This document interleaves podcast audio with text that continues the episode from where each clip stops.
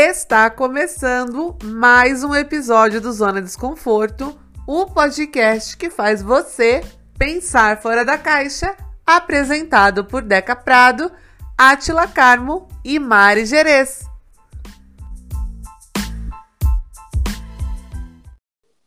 E começamos o episódio do Zona Desconforto comemorando o Dia Mundial do Hip Hop. Para quem não sabe, essa semana a gente está comemorando o Dia Mundial do Hip Hop, que é comemorado no dia 12 de novembro. E ninguém melhor para celebrar essa data, toda essa cultura de rua, é uma forma de expressão aí de arte e de atitude que conquistou o mundo do que a maior referência do hip hop, do movimento, aqui no Alto Tietê, que é o Acme. É um prazer estar te recebendo aqui, Acme. Seja muito bem-vindo ao nosso podcast. E... Poxa, o prazer é meu estar aqui com vocês. Acompanho vocês, sou fãzão de vocês também. E vai ser muito bacana, eu acho, esse podcast com vocês. Com certeza. Ô, Acme, para começar, quem é você no meio da zona? O que, que você faz? Conta aí pra gente. Bom, no meio da zona, eu sou o Clayton, conhecido como Acme, né? Fiz parte aí de vários é, coletivos aí da cidade, fora da cidade. Fiz parte da rede nacional das casas do hip hop, é, 90, coletivo 90 BPM. Criei aí a Batalha Arena MC aqui em Mogi das Cruzes em 2009. Deixa eu ver aqui. Nossa, eu fiz tanta coisa, Débora. Gente do céu. eu, eu sou péssimo para me apresentar. Quando... Olha esse currículo. o cara abriu caminhos aqui no Alto GT, gente. Foi isso. Exato. Ô, Acme, melhor do que a gente ficar colocando, pontuando cada uma das coisas que você fez, acho que ao longo do episódio vai dar pra gente colocar isso muito bem pontuado porque uma coisa, assim, a tua vida tá mesclada com todo esse, esse movimento, né? Sim, é, eu costumo dizer que eu não faço parte, assim, como se diz assim, de um elemento do hip hop, né? Eu faço parte de tudo, eu faço hip hop. A gente costumava dizer que a gente é hip hoppers, né? A gente não é só uma pessoa que tá ali para dançar ou para cantar ou para fazer uma coisa. Não, a gente é tudo isso, né? A gente vive isso. Desde que eu Sim. comecei a. que eu ingressei mesmo na cultura hip hop, conheci isso, passei a viver isso. É, e para quem não conhece ou quer conhecer um pouquinho mais, entender sobre o que é o hip hop e por que, que ele é uma cultura, né? É, tem como você explicar para a gente, mais ou menos, como que se deu a origem desse movimento? Bom, o hip hop ele se deu origem é, no Bronx, né? Em Nova York, no momento de de um caos, né? Que as pessoas estavam lá, que era meados de 70 para 73, e aí começou a ter aquele lance que os caras começou tudo, deixa eu ver como dizer assim, jogar as pessoas ali, porque ali era um lugar que era o gueto, era um lugar que eles, a margem mesmo da sociedade, né? Aí você imagina, pessoas vindo de guerra, tá ligado? Os caras que tinham ido para a guerra voltavam tudo viciados. E nesse contexto que nasceu o hip hop porque começou a ter várias brigas de gangues, várias coisas, né? Inclusive, é, tem um documentário depois que eu vou até falar depois, que é o Rubble Kings, né? Que ele ilustra bem isso, o que, que aconteceu para nascer. E a cultura hip hop são quatro elementos que já estavam ali, efervescente no lugar, né? Já acontecia, já tinha os grafiteiros, pessoas grafitando, já tinha é, os caras que dançavam, né? Porque, como dizem, né, a cultura hip hop é preta, mas só que é o seguinte, ao mesmo tempo, tinha os latinos uhum. que estavam ali, que ajudou a criar a cultura hip hop, né, meu? Muita coisa ajudou a criar essa cultura. Daí tinha os grafiteiros, tinha o breaking, tinha os DJ, que era muita pessoa que vinha da Jamaica e ia para aqueles lugares lá. Inclusive, porque a gente comemora hoje, no dia 12 de novembro, o Dia Nacional do, o Dia Mundial do Hip Hop, né? Porém, esse dia ele é tem um lance que a gente contesta um pouco, né? Porque teve o, tem o Dia Nacional, Mundial, que é esse dia, 12, é o dia que foi fundada a Zulu Nation. A Zulu Nation, ela é uma tipo uma associação que ela ajudou a difundir o hip hop para o mundo. Certo.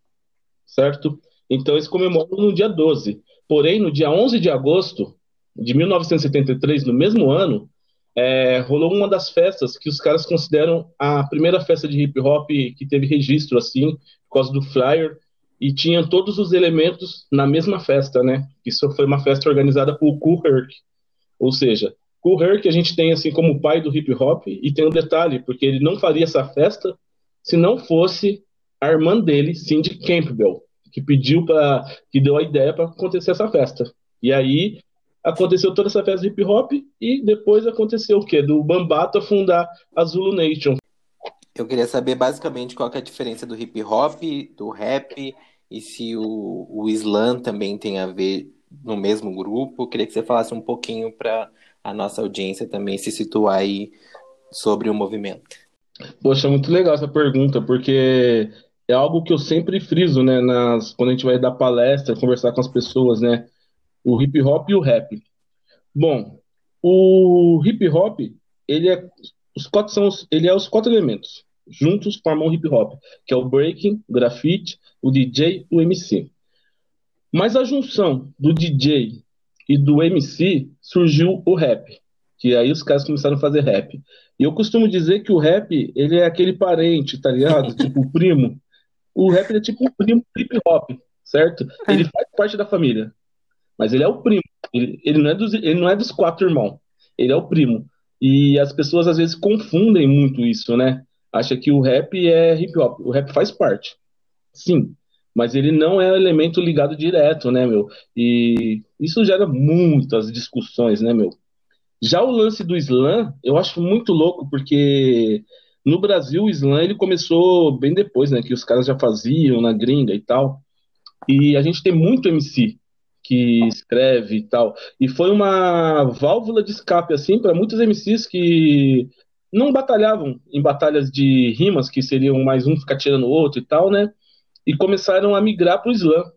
Ou seja, o slam ele é, ele é algo à parte, ele é uma cultura urbana, sim, mas o hip hop, ele, o hip hop, o MC, ele entrou no slam. Ele chegou, ele se aproximou do slam, né? Que já existia, né? Que o slam tem todo um contexto, toda uma forma de ser feita Sim. diferente, né?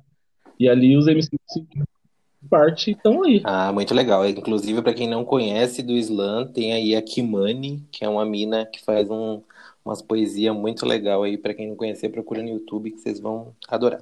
É... Ah, Kimi, eu queria fazer uma pergunta, aproveitando que você falou sobre os cinco elementos do hip hop. É, eu queria saber como você se descobriu MC. Bom, é, eu sempre gostei de, de ver, ouvir música, né, muita música. E o MC, na verdade, ele veio depois de eu ter conhecido outros elementos do hip hop, né? Porque eu primeiro tentei dançar. Tentei, mas não era muito minha praia.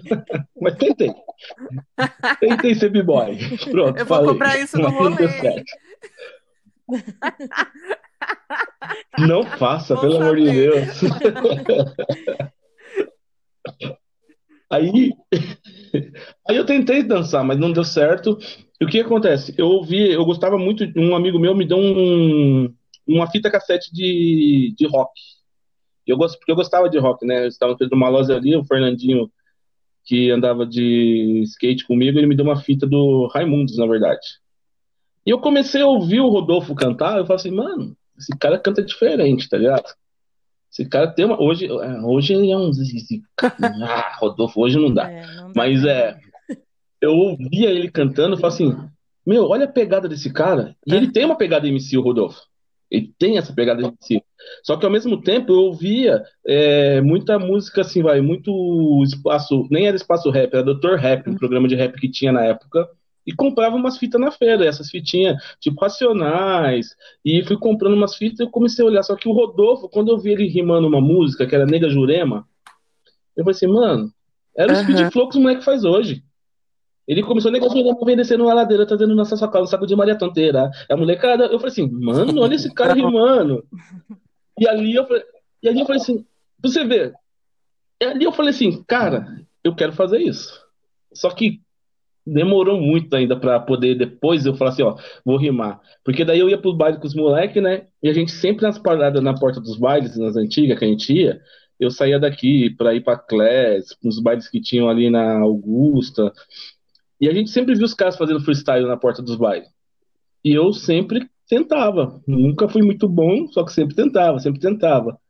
E só lá para meados de 98, 97 para 98 assim, que realmente eu falei assim, mano, eu vou fazer isso. E aí comecei a querer ser MC e até hoje estou aí querendo ser MC. Não, você, você já é um MC. É. é, ó, começar falando assim da, da tua vivência, né? Mas você consegue explicar pra gente como é que foi a chegada do hip hop no Brasil? Meu, a chegada do hip hop no Brasil, ela é. Eu costumo dizer até que ela chega a ser um pouco contraditória pelo que a gente vê na. Uhum. que as pessoas contam, né?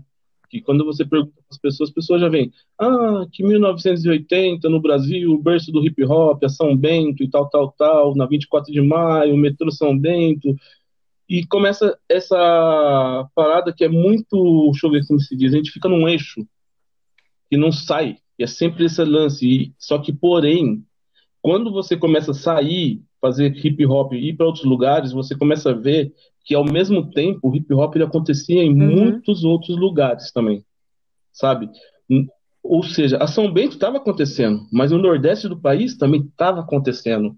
Você vê em Brasília, o, tipo assim, você começa a ver assim, Sudeste, Nordeste, Centro-Oeste, todos os lugares estavam acontecendo o hip hop. Só que, tipo assim, era São Paulo, né? São Paulo, o berço do hip hop, é, onde tinha visibilidade, onde as pessoas vinham.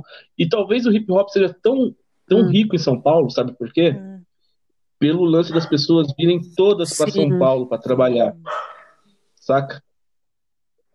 Daí a gente já volta naquela história. Será que nasceu mesmo em São Paulo? Mas um lance é certo, né? Em 80, esses anos aí, começou a ter aquelas jing, aqueles jingles que os caras faziam, pegavam um pedaço de. pegava uhum. música já conhecida e cantava, né? Até que quando até o rap protesto, que os caras que São Paulo eh, teve muito esse lance, né? Quando começou a ter o rap protesto, que os caras vieram começaram a protestar, usar o rap como uma ferramenta de de chegar e mostrar, ó, aqui, ó, isso aqui tá errado, isso aqui, daí vem Racionais, uhum. vem os caras que vêm emergindo, né? Que é o hip hop que a gente fala, o Sim. protesto mesmo, o militante que milita, né?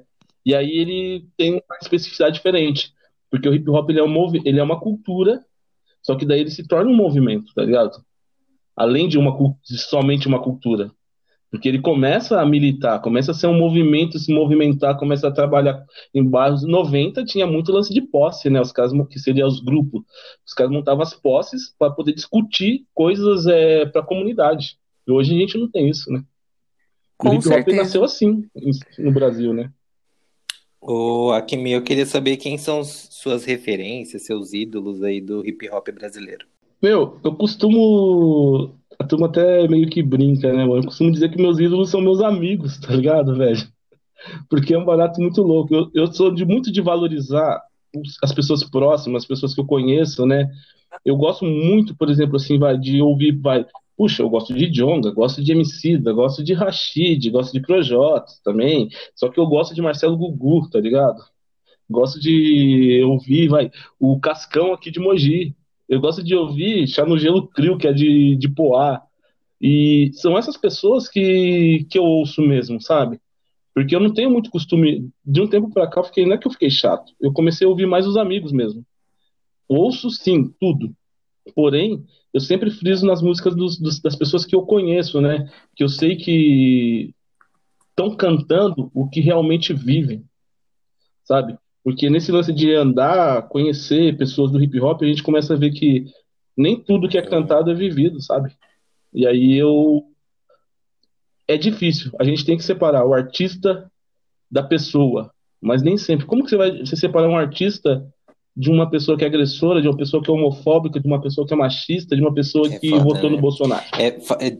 Por mais rico que o artista por melhor que o artista seja, não é dá. Verdade. Mano. Você tocou num assunto que eu queria falar também, que assim, recentemente o Mano Brown falou que deixaria de cantar algumas músicas dele que tinham um teor machista. O, o próprio Emicida também, ele visibiliza e dá um debate para essa questão do machismo, da homofobia. Ele fez um clipe com a Pablo Vittar é, e com a Majur, que é uma mulher trans não binária, né, que traz uma discussão que a gente nem conhece muito bem ainda, que é um assunto novo. E na própria periferia surgem outros nomes, assim, a Quebrada Queer, como é o nome do outro menino? Rico da Laçã, que é muito legal. E você acha que esse, esse movimento é mais no hip hop nível nacional ou na periferia também já tem essa discussão sobre machismo, sobre homofobia, abrir espaço para essa nova geração aí? Cara, eu costumo ser bem sincero, mano. O hip hop ele é um dos, um dos, um dos, movimentos, assim, super machista, super homofóbico, tá ligado? São poucas pessoas que realmente despertaram, realmente despertaram, não só falam. Pessoas que despertaram para isso. para olhar, tá ligado? E falar assim, meu, realmente, estamos lutando por isso. O hip hop sempre lutou por isso, desde o início lutou por isso. Imagina que em 90, quantas pessoas em 90, quantos caras, quantas minas deixaram de se assumir em 90 pelo simples fato da, da cultura que a gente vivia e a gente, a gente mesmo, eu digo assim, eu até me incluo, de chegar e oprimir uma pessoa que fala assim, poxa, simplesmente pela condição da pessoa, pelo que a pessoa queria ser, pelo que a pessoa era, nem que ela queria ser, pelo que ela era, sabe? Então, quando a gente começa a passar de, eu creio assim, de 2000 para cá, começa a aparecer outras coisas, que a gente começa a ver que tem outros, outras brigas para a gente poder mudar, para poder melhorar a condição da vida dos nossos. Porque essas pessoas fazem parte dos nossos. Só que a gente não queria isso antes. Ninguém aceitava. Poxa, imagina uma pessoa, um trans, fazendo um rap em 90. Poxa, os caras, os caras faziam as meninas se vestir igual homem praticamente para poder estar junto no rolê. Hum. Saca? E aí eu fico pensando, assim, se a gente não tivesse tido esse, esse time, se não tivesse despertado, hoje o Brau estaria cantando Mulheres Vulgares Sim. numa noite nada mais ainda. Sabe? Emicida estaria lá falando que ter pradeira era aquilo mesmo e pronto.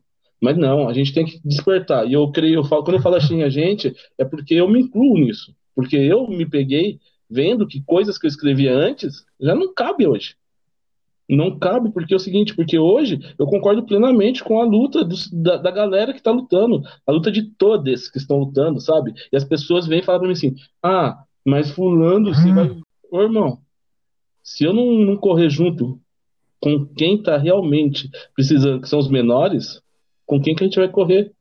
O hip hop ele nasceu para isso, para acabar com briga, com treta, para dar voz, visibilidade, para fortalecer. E se o hip hop não fizer isso, eu acredito no hip hop. Se a gente não é, fizer isso, quem vai fazer, né? É, o Acme, agora colocando mais uma vez, né? Cunho social aí do, do hip hop. É, queria que você falasse um pouquinho sobre como que o hip hop influencia aí na abertura de caminhos para para setores mais marginalizados e aí como o hip hop faz isso através da cultura. Meu, o hip uhum. hop ele, ele é marginal, né? sempre foi, é, sempre vai ser, por mais que as pessoas coloquem hip hop num palco, num... sempre quando um cara do hip hop tiver ali um MC for falar alguma coisa, você vai ver que ele vai ter uma certa acidez, né? E acaba sendo meio complicado, porque a gente vê que partes o hip hop se particionou muito por causa disso, porque é muito mais fácil, às vezes, é um pessoal ter acesso e profissionalizar na dança do que um MC, às vezes. Hoje não, hoje está mais fácil para MCs. Mas é, eu costumo usar uma frase que é muito clichê, eu não curto muito esses negócios clichê, mas é, é a real. A turma fala assim, é, o hip hop salva, né? O hip hop salva. Porque Antes de eu fazer rap, eu tô até escrevendo um som que fala meio que isso. Antes de fazer rap, meu, eu não tinha nada a ver com o que vocês conhecem hoje, do que vocês estão vendo hoje. Nada a ver mesmo. E, tipo assim, quando eu comecei a conhecer a cultura hip hop, ela começou a me direcionar, primeiramente, primeiro como pessoa. Hip hop ele fez parte de 80, 70, 80% da minha mudança para melhor, sabe? E, tipo assim, eu acredito que antes de falar de uma, de um lance, é, como se diz, de trabalhar com hip hop, né, a gente tem que começar a ver isso, que o hip hop ele é uma ferramenta de transformação social. Ele é uma ferramenta que ela tem que ser usada, é, o poder público tem que aprender a usar essa ferramenta de uma forma é, na qual possa realmente atingir quem precisa. É muito legal a casa hip hop no centro, tem todo um contexto de por que ela tá ali. Mas quando a turma fala assim, é, a gente tem que descentralizar. Cara, é muito louco você falar de descentralizar. Uhum. Eu morava na quebrada, eu queria estar no centro. Sim. Eu queria ter uma casa hip hop no centro para me vir pro centro. Só que hoje, só que a gente vê que é difícil das galera ter acesso. Mas descentralizar, o que que é? Temos dois centros quando a gente fala de descentralizar. A galera da quebrada e a galera do centro. A galera da quebrada também quer descentralizar. E o centro quer ir pra quebrada. Aí, o que que eu falo? Em vez da gente chegar e falar assim, ó, vamos levar daqui para lá. Lá já tem quem faz. A gente tem que fomentar quem tá lá. A gente tem que pegar os caras que estão lá, capacitar. Porque ali a gente vê assim um edital, por exemplo, que surgiu. Aí você vê assim, poxa, quem do hip hop ganhou o edital? Teve a semana do hip hop, que é o edital próprio para a semana do hip hop. E quando é uhum. é edital que não é próprio? Os caras da quebrada não conseguem participar. Porque os caras não têm conhecimento, não sabem escrever um projeto, não sabem fazer a parada. E tipo assim, eu aprendi quando eu vim pro centro. Ou seja, a gente tem que chegar e capacitar, levar, dar uma forma. Mas é, agora voltando à pergunta, que eu fugi, o hip hop é, que eu me empolgo, gente. Eu, um barato de fogo. O hip hop, sim, ele dá uma dá um norte. Hoje eu vivo fazendo coisas ligadas ao hip hop, ações ligadas ao hip hop. Eu faço eventos, eu faço live. É, parece que não, mas as lives também tá dando para fazer alguma coisinha, por mais que seja uma merreca. Faço live, é, faço várias palestras em, em, escolas e tudo isso ligado ao hip hop, falando da transformação do hip hop, falando dos elementos do hip hop. E a coisa mais louca, a gente vê pessoas depois chegando em você e falando assim, poxa, meu, não me tornei, não me tornei um MC, não me tornei um b-boy, mas hoje eu sou uma pessoa uhum. melhor pelo, pelo aquilo que você falou. A gente já trabalhou na Fundação Casa, né? E se você parar para pegar assim, tem um camarada meu lá que é o Marcelo, né? Sempre falo dele, Marcelo Gugu, ele é monstro. Ele faz oficina na Fundação Casa. E ele fala uma, relata uma coisa, que é a mesma coisa que eu vivi, que o Danilo Scrap também viveu, que é o menino de Poá, de Ferraz, de você ir lá, fazer uma palestra, sair de lá, depois de alguns anos, um moleque te para na rua, um moleque todo arrumadinho, assim, e aí, senhor, lembra de mim? E você olha assim e fala assim, não lembro, cara. O cara fala assim, tava na fundação, dia uhum. que você foi, tal, tal, tal, tal, tal, tal, aquilo lá mudou minha vida. Sabe? É, é importante a gente falar também que, assim, a gente está num momento que teoricamente a gente estava dando visibilidade à arte, à cultura, à, à população negra, a política de cotas é, proporcionou que pessoas chegassem até a universidade, e nesse momento a gente está num momento mais crítico da história, talvez, para a cultura, que não só pelo governo Bolsonaro, mas eu queria falar sobre o Sérgio Camargo, que é o presidente da Fundação Palmares, que está fazendo um desmonte na cultura. Ontem mesmo ele anunciou que vai tirar da lista de personalidades de artes negras é, Martinho da Vila, Elza Soares, Zezé Mota, Gilberto Gil. Então, esse cara é um imbecil e deixo aqui a nossa nota de repúdio para esse idiota.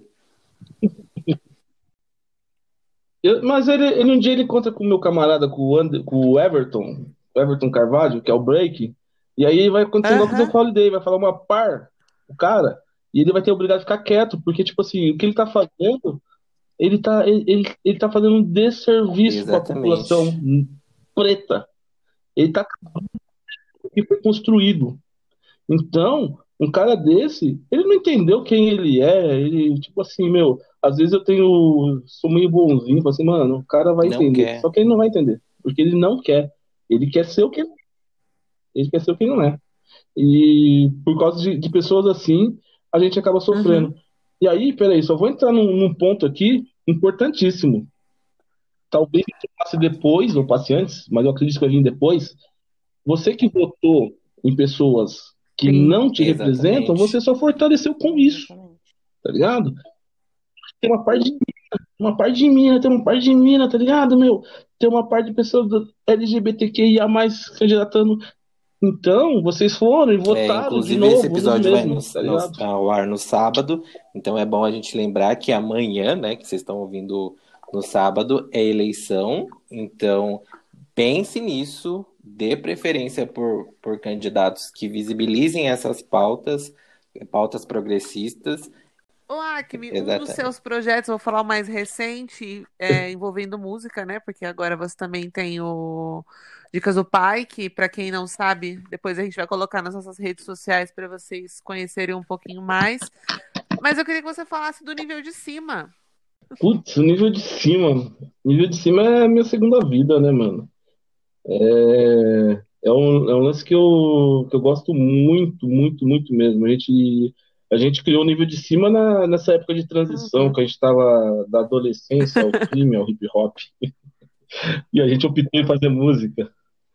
Aí o que acontece? Uhum. Eu andava muito com o Vinícius, que faz uma tatuagem, né? O Vinícius Viana. Daí tinha o Cascão, Nandes Castro. O nível de cima, na verdade, ele nasceu da junção de alguns grupos de Mogi. Uhum. Na época que começou a ter o hip hop, que era o rap underground, que os caras falavam, né? Os caras que. A gente viveu a, rap... a época do gangsta, né? Os caras vinham aquele rap gangsta, que era o protesto, os caras falando de bandidagem, de crime, de não sei o quê, cara fechada e pá. Daí a gente apareceu fazendo rap underground, que os caras falavam que era esse rap mais, mais positivo. Falava da mesma coisa, mas de uma forma mais positiva. Tanto que os caras assim, é, esses hip hop, esses rap universitário aí, porque era, tinha os, tinha os sertanejos universitários, cara, esses rap universitário, nada a ver, não sei o que, tal, tal, tal. Em 99 a gente fundou o nível de cima. Daí foi a junção desse grupo que era o Bombardeio Atômico de Rima, que era um grupo que o Nandes Castro ainda fazia parte. O Nandes, Cascão, Luigi, Luigi rimava. E aí, com o decorrer do tempo, a gente foi seguindo e estamos até hoje fazendo um som. Passou várias formações. Hoje a formação é o DJ Phil, eu, o Cascão uhum. e o ADJ. A gente lançou, inclusive, um CD há pouco tempo, que é o Ciclo, né? É um CD que, que a gente, na verdade, tudo o que a gente faz, a gente pensa muito no que vai fazer, né? E a gente pensou em fazer algo que dialogasse realmente com os moleques, né, mano? E agora falando, acabei de citar, né, mas vou repetir Pode ser. pro, pro Aki me explicar um pouquinho mais pra gente o que que é o Dicas do Pai. Meu, Dicas do Pai. Dicas do Pai nasceu assim do nada. Eu tava com uma amiga minha, que é a Bruna Moura, tava com a mãe, e a gente criou Dicas do Pai. A Bruna é minha, muito minha camarada, minha parceirona. Ela tava em casa aqui um dia e falou assim: Cara, você tem que ouvir um som. Eu falei assim: De quem? Você tem que ouvir esse som do Murica. Daí eu fui ouvir. O nome do som é Bote da Cascavel. E aí eu comecei a ouvir. Meu, e é muito louco o som. E aí eu comecei a ouvir, eu falei assim, Bruna, a gente tem que mostrar esse som para mais pessoas. Ela falou assim, como? Eu falei assim, senta aqui, liguei a câmera e começamos a filmar. Então, galera, a gente tá aqui, vamos falar de som e tal, tal, tal. E como que vai chamar isso? Eu falei assim, não sei, dica do pai, vai. Nasceu assim. E de lá, a gente, eu comecei a fazer o quê? no começo eu só pegava músicas, eu não fazia react, né? Eu ouvia música, como não era react, começou a ser dica, indicação. Porque eu não ouvia música, tipo, do nada, né? Eu já tinha ouvido e queria indicar. E comecei a indicar músicas. E nessa de indicar músicas, eu comecei a pensar, poxa, por que eu não começo a apresentar alguns artistas, né? Que eu conheço. Aí eu comecei é a apresentar alguns é artistas da cidade. Peguei Nandes. Nossa, eu falando do Nandes de novo. Caramba, hein? Esse cara tá Sim. Pegamos Nantes, Jefferson do Cine, Valéria Custódio, começamos a apresentar os artistas assim. Só que aí, eu não, não muito contente, que eu conheço muita gente, assim, preciso conversar com pessoas de fora também, não só de Mogi. Porque em Mogi, uhum. o Paulo Betzer está fazendo um outro projeto, ele estava apresentando já vários artistas da cidade. E eu falei assim, cara, então eu vou fazer com artistas de fora, para não ficar também sempre mostrando os mesmos, né? E comecei a chamar pessoas de fora. Nessa eu chamei, vai. Poxa, eu fiquei, fiz uma entrevista muito louca, que eu, essa daqui eu gosto, hein? Que foi com o Dandan, mano. O cara ele é muito firmeza, velho. É parceiro de Miliano. Como ele começou a falar assim, de lembrando das coisas. Uhum. A Uria Naga, o Auria do Rio de Janeiro. Ele criou a Batalha do Real, criou várias coisas, sabe? E a gente tá entrevistando, estamos seguindo nas né, Dicas do Pai. E as Dicas do Pai, para mim, para mim, como Clayton, como Acme, e eu vejo as pessoas sempre pesquisando sobre hip hop, sobre algumas coisas, a gente vai fugir do hip hop sim, mas é, é um registro histórico de pessoas que fizeram parte de uma cultura que muitas vezes não tem a história contada, uhum. ou quando tem contada, são por terceiros, porque a pessoa partiu. Então, é um, é um registro que vai ficar. É um registro que vai ficar. E isso é dicas do pai. Fora a dica do pai, falar para vocês, tem um canal, quem quiser conhecer também, que é o que eu faço também. Como é que Aí é? eu já falando. Caligrafia. Eu falei demais, foi que falava. Caligrafia refinada. É só procurar lá. Tá. Caligrafia refinada. Caligrafia com PH. Caligrafia. Esse canal eu converso com pessoas que são do, da, deixa eu ver como dizer assim, do picho, realmente. Ô, Acme, eu acabei esquecendo de Bom. perguntar Tá. lá no início do episódio por que Acme-san? Eu não sei se vocês já ouviram falar de um filme chamado Uma Cilada Já. para Roger Rabbit. Não, vou até procurar aqui. Vocês não sabem o ano que foi lançado aquilo, não, né? Eu nunca assisti, então eu nem sei. 88. Eu também não assisti, mas eu já ouvi falar. Eu ia com meu pai sempre trabalhar para São Paulo. Ele ia pela linha F, né? Que agora é linha Coral, linha Rubi, linha não sei o quê. Mas era a linha F, que é aquela que passa por São Miguel, Itaim. E os trem andavam sempre com as portas abertas e tal. E eu sempre ficava olhando os rolês, porque eu sempre fui de, eh, de apreciar isso. Sempre fui de ficar olhando. Ficava olhando os bichos, daí eu via lá os caras lá, firma 44, morcego e não sei o quê. E eu ficava Hum. olhando aquilo. E eu comecei a querer pensar assim, nossa, mano, eu vou um dia escrever nos muros. Faz ideia. Vai vendo. Eu pensando nisso, eu falei assim, caramba, mas o que, que eu vou escrever?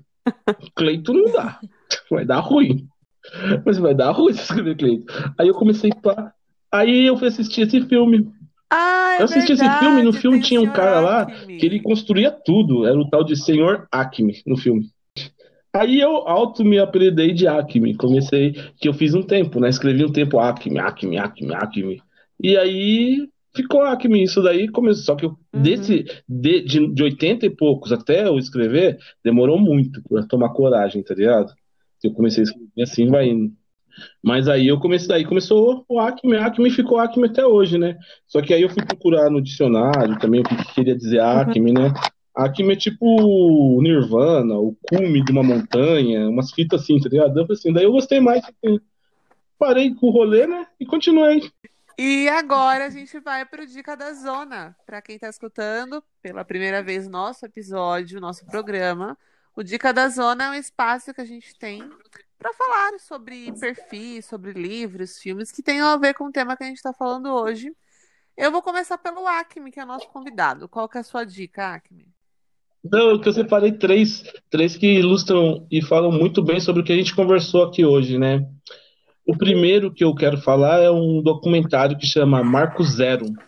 É um documentário que fala sobre o hip hop de São Paulo. O segundo é um canal no YouTube de um parceiro meu de BH, meu, Monge MC. Se você quer saber sobre hip hop, a história do hip hop, vai nesse canal, Griot Urbano. É o canal. É o canal para saber sobre hip hop. E o terceiro é um livro. Eu o livro não, um, um filme. Eu poderia falar para vocês assistir Get Down, mas eu não vou assistir Get Down porque Get Down é muito novo, é muito pá. Então eu vou falar para vocês assistirem aí.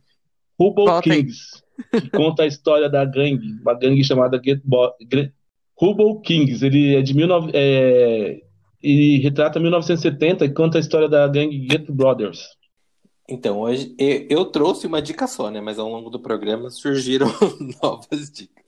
Então, a, a dica que eu trouxe é o programa Manos e Minas, que é da TV Cultura, que é um dos programas aí mais longevos que, que visibiliza essa cultura é, da periferia, não só do hip hop, mas do rap, do funk, do carioca, do reggae, de tudo. E por lá já passaram vários nomes assim do hip hop, até apresentando que o Ice Blue, o Rapping Hood, o Taíde, hoje em dia é apresentado pela Roberta Estrela. Eu acho que o programa vai sair do ar muito em breve, se já não saiu, mas tem no YouTube, então eu indico assistir aí alguns programas, ou todos, se vocês quiserem, que é muito legal e visibiliza muito essa arte da galera da periferia. E surgiram outras coisas ao longo do programa.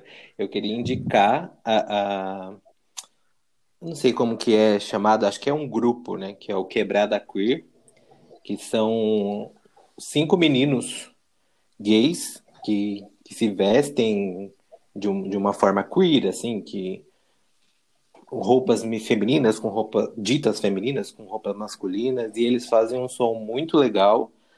Tem o Rico de também, que, que também dispensa comentário, que é bem famoso no, no, nessa cena aí do, do hip hop, pelo menos o, no YouTube, né? Não sei se na periferia ele é tão famoso assim. E o clipe do Emicida, que chama Amarelo, que é com a Pablo Vittar e com a Majur. Então fala sobre suicídio, tem é uma amostra da, da música do Belchior, né, o Sujeito de Sorte. Então acho que o clipe dessa, dessa música é sensacional e acho que todo mundo deveria assistir.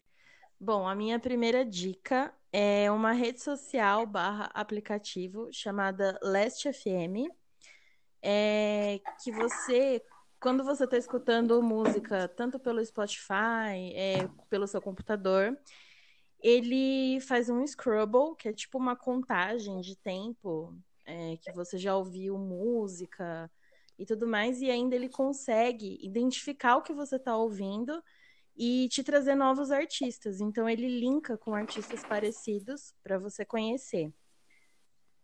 E a minha segunda dica é um documentário é um longa-metragem que ganhou até Oscar, que é o Saída pela Loja, que é um cara, dono de uma loja, que se arrisca a ser cineasta, e aí ele sai com a câmera dele para filmar os, entre aspas, vândalos, fazendo grafite e tudo mais. A dica que eu trouxe para o episódio de hoje é um documentário que, inclusive, o Acme foi um dos convidados para participar. O documentário se chama Se Liga Nesse Flow, foi feito por quatro jornalistas. Em 2020 mesmo, tá fresquinho ainda. É, para quem quiser conferir, é só dar uma olhadinha no YouTube. Procurar por Se Liga Nesse Flow mesmo, que já aparece o documentário. É um documentário curtinho, tem 29 minutos. E é muito legal porque mostra a história das batalhas de rima. E agora a gente vai para as redes sociais. Vou pedir para o nosso convidado começar Acme, passa aí para o pessoal que está ouvindo a gente quais são as redes sociais por onde eles te encontram. Bom, minhas redes sociais são todas bem facinhas de achar. Só escrever Acme-san, A-C-M-E-S-A-M. Boa. É isso. Todas. é melhor Facebook. Assim, é, tudo padronizei. Bom, vocês me encontram no, no Instagram pelo arroba Mari eu sou Atila Carmo, tanto no Twitter quanto no Instagram. E reforçando as nossas redes sociais, nós estamos no Instagram pelo arroba Zona Desconforto Pode. No Twitter, por Zona Desconforto, o que muda no final é substituir a letra O pelo número zero. E se vocês tiverem qualquer coisa para comentar, contar pra gente, dar aquela crítica construtiva, Mandem por e-mail no podcast zonadesconforto.gmail.com. E nós chegamos ao final de mais um episódio. Amanhã é eleição, votem consciente, por favor. Votem em pessoas que vocês que vão representar vocês. Gente, deixa eu falar. Eu queria recitar uma poesia que eu, como é dia do hip hop, Boa. que fala um pouco sobre hip hop. Fala aí. Mais ou menos assim, ó. Moji City, Zona Leste. Aqui é nós, então aperta o REC. Trago à tona Merré, Dinadi, DJ Primo, Sabotagem, Banks e Grafiteiro Bleff. Essa é a essência que exala nos polos de quem conhece, buscando muito mais de hip hop e muito menos de rap. Cresci ouvindo dos mais velhos o papo de militância, cresci e coloquei em prática, e hoje essa é a minha esperança. Contra toda ignorância, mudança e não ganância. Meu lucro maior é daqui a alguns anos ter sido a transformação de alguma criança. Enquanto os brincam com jets, decoflex, fones e microfone, a quebrada tem sede da nossa arte e está morrendo de fome. Eu sigo assim, fazendo a minha pequena parte, esperando que você faça a sua. Já disse ascendência mista, posso não mudar o mundo, mas eu garanto a minha rua. Então, Trate da sua ferida, limpe sua mente poluída. Se quer fazer de verdade, não fique empurrando com a barriga. Eu hoje posso me magoar com um monte. Estão perdoados. Porém, tudo isso vai ficar lá no passado. Quando a minha alma descansar em paz, a morte lhe mostrará meu legado. Porque isso é hip hop. Arrasou! Aí.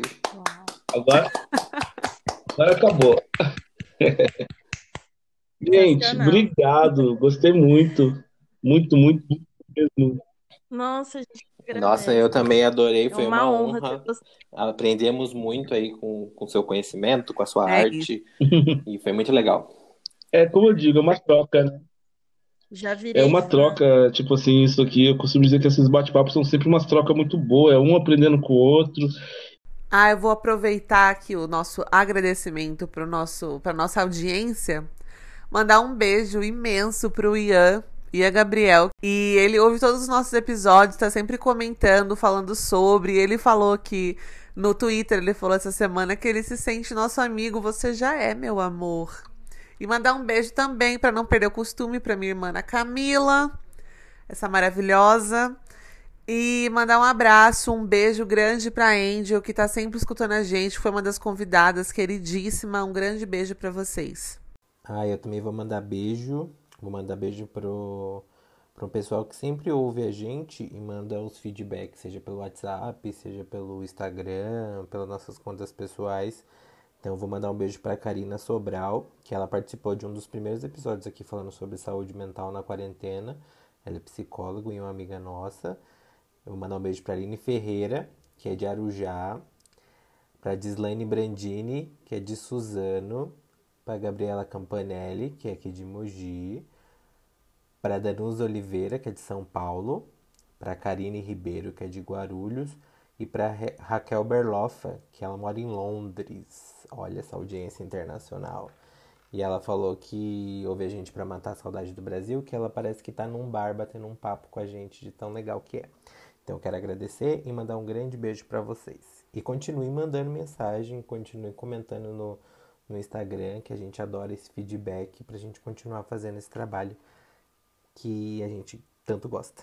E eu quero agradecer a minha mãe, a minha principal ouvinte, e agradecer também a minha amiga Aninha, que ouve todos os nossos episódios e é fã do nosso podcast. Um beijo para as duas. Mandar um salve meu pro meu parceiro Zezo, mano. Zeza é meu irmão, gente. Zeza foi quem me apresentou o Acme. E ele é o maior fã do Acme aqui no Alto Tietê inteiro. Ele é É gente de boa, família. mano. Modé- Exatamente. A modéstia também. Então é isso, pessoal. Bom final de semana pra todo mundo. E a gente se vê no próximo episódio.